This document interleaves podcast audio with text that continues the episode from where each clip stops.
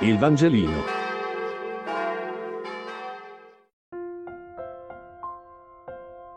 Mercoledì 22 settembre. Luca 18, 15, 17. Lettura del Vangelo secondo Luca. In quel tempo presentavano al Signore Gesù anche i bambini piccoli perché li toccasse, ma i discepoli, vedendo ciò, li rimproveravano. Allora Gesù li chiamò a sé e disse, Lasciate che i bambini vengano a me e non glielo impedite. A chi è come loro, infatti, appartiene il regno di Dio. In verità, io vi dico, chi non accoglie il regno di Dio come l'accoglie un bambino, non entrerà in esso.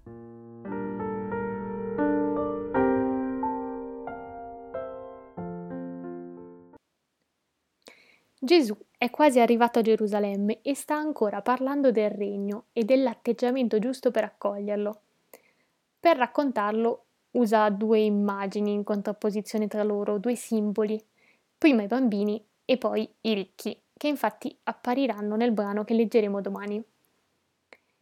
I bambini che si lanciano intorno a Gesù fanno un chiasso incredibile e secondo Luca devono essere stati proprio indiavolati, se i discepoli, provando a farli stare zitti, usano lo stesso verbo che Gesù adopera per fare tacere i demoni.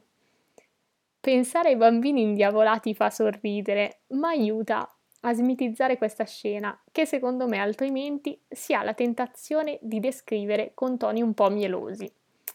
Invece no, perché i bambini che incontra Gesù sono bambini reali, fanno rumore, danno fastidio, sono tutt'altro che teneri. Tra l'altro sappiamo che i bambini all'epoca di Gesù non erano per nulla considerati, almeno fino ai 12-13 anni, quando entravano nell'età adulta e cominciavano ad avere obblighi sia nella vita sociale che in quella religiosa. I bambini contavano veramente poco, eppure sono proprio loro che Gesù usa come modello positivo per parlare del regno. Come mai?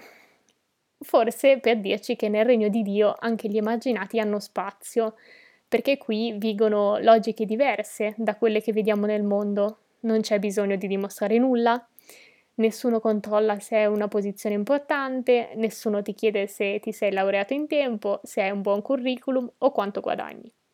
Sarà banale, ma in un tempo in cui l'aspettativa degli altri rende di continuo l'aria pesante, trovare almeno un posto, almeno una persona, che ragiona così, forse è anche un buon modo di cercare il regno.